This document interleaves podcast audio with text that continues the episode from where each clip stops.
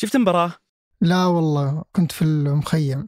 والله صدق مبسوط إن المغرب اخذت المركز الرابع يعني كدولة عربية وأفريقية.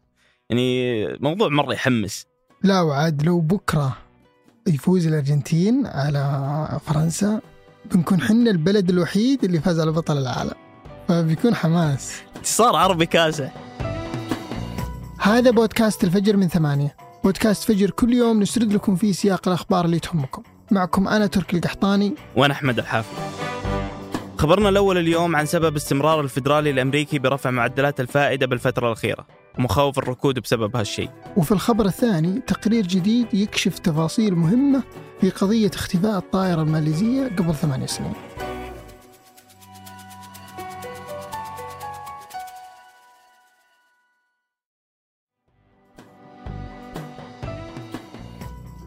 Today, the FOMC raised our policy interest rate by a half percentage point.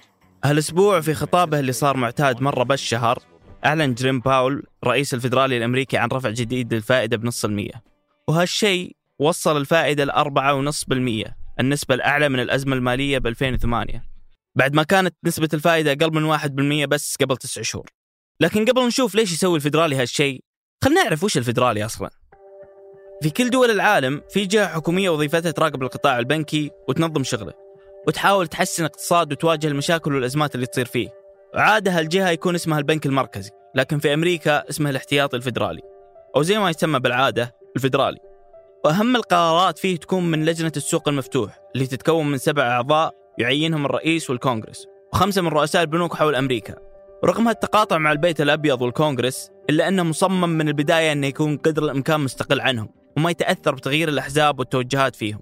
وإنشائه في 1913 من الكونغرس كان بسبب الأزمات الاقتصادية اللي مرت فيها أمريكا قبلها بدون ما تكون فيه جهة مثل البنك المركزي تدير الأزمة وتحاول تخفف منها. وفعلا بعدها في الأزمة المالية ب 2008 مثلا قرارات الفدرالي وقتها حسب الاقتصاديين خففت من الأزمة وسرعت من تعافي الاقتصاد بعد الأزمة. وهالسنة فاز بن برنانكي رئيس الفدرالي بوقت أزمة 2008 جائزة نوبل بالاقتصاد. بسبب سياساته اللي طبقها وقت ما كان رئيس الفدرالي. لكن هالفترة يواجه اقتصاد أمريكا والعالم أكبر مشكلة من أزمة 2008 واللي هي أزمة التضخم. يمكن أسهل طريقة نعرف فيها التضخم هو أنه ارتفاع أسعار كل شيء حولنا. ولو بتفكر بأي منتج ببالك الحين فأكيد أنه قبل 20 سنة مثلا كان أرخص بكثير من سعره اليوم. لكن هالتضخم اللي يكون على فترة طويلة ما هو مشكلة بحد ذاته ويعتبر صحي للاقتصاد. لأنه يحسسك كمستهلك أن فلوسك تقل قيمتها تدريجيا مع الوقت فتتحفز تشتري وتصرف وهالشيء أكيد يفيد المتاجر ويسوي وظائف أكثر. لكن تكون المشكلة إذا صار التضخم في وقت قصير وبنسب عالية مثل اللي صار هالسنة. وهالشيء يصير ثلاث أسباب. إما أن الطلب على المنتجات يزيد أو العرض يقل أو تكلفة التصنيع تزيد. بالأزمة اللي نعيشها اليوم كل هالأسباب اجتمعوا. فالحرب بين روسيا وأوكرانيا رفعت سعر النفط اللي يدخل بتكلفة تصنيع ونقل أي شيء. مشاكل سلاسل الإمداد اللي الحين مستمرة بسبب إجراءات كورونا من سنتين تصعب بعد عمليات التصنيع والنقل. هذا يعني انخفاض بالعرض.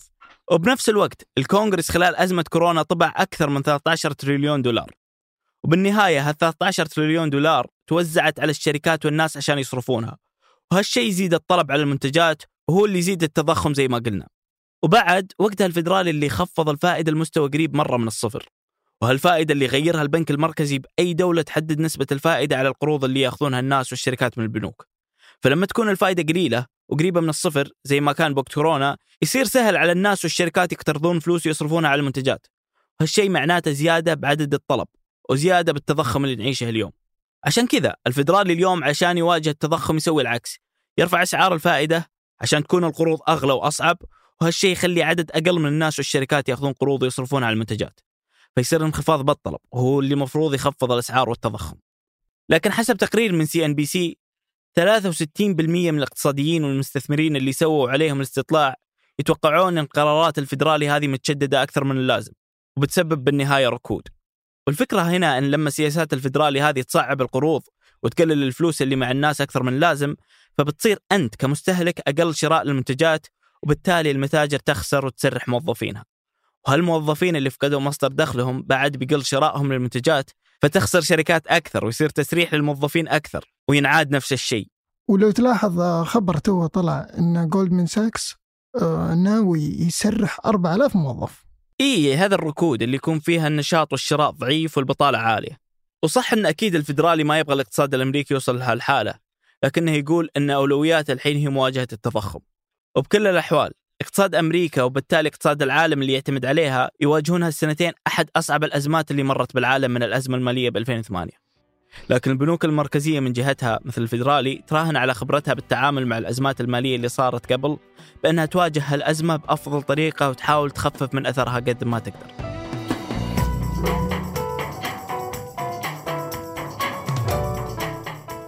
في 8 مارس 2014 كان مخطط تسافر طائرة الخطوط الماليزية MH370 من ماليزيا للصين. وهي رحلة يومية اعتيادية بين كوالالمبور وبكين. تستخدم فيها الخطوط الماليزية طائرة بوينغ 777 وبذاك اليوم كان في الطائرة 227 مسافر بالإضافة لطاقم من عشرة مضيفين وطيارين اثنين.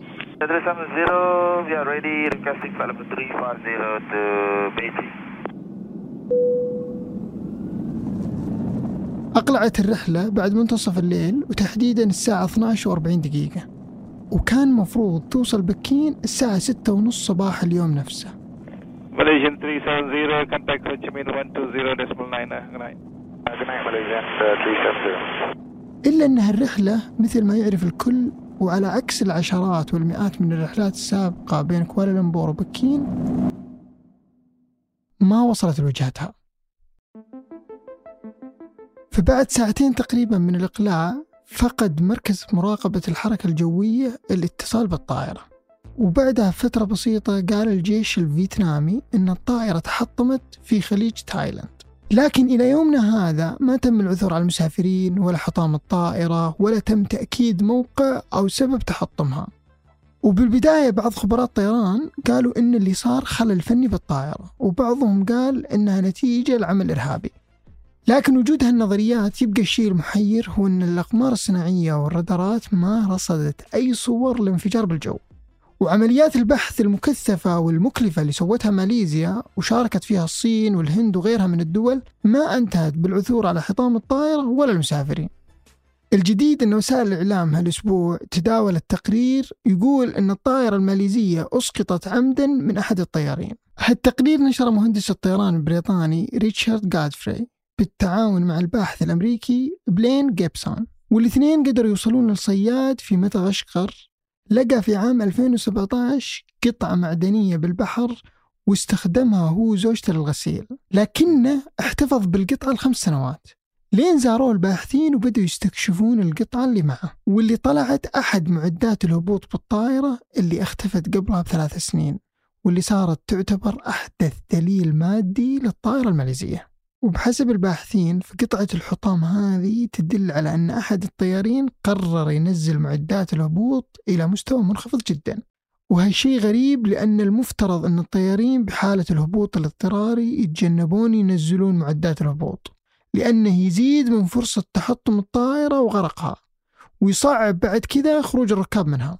وقال قبل كذا جودفري قبل إن الطيار انحرف بشكل متعمد عن مسار الطائرة ووجهتها الأساسية وغير سرعة الطائرة حتى يظلل برج المراقبة واللي يدعم هالشيء إنه إلى الآن ما في أدلة تحسم المكان اللي حصل فيه الاصطدام مع البحر.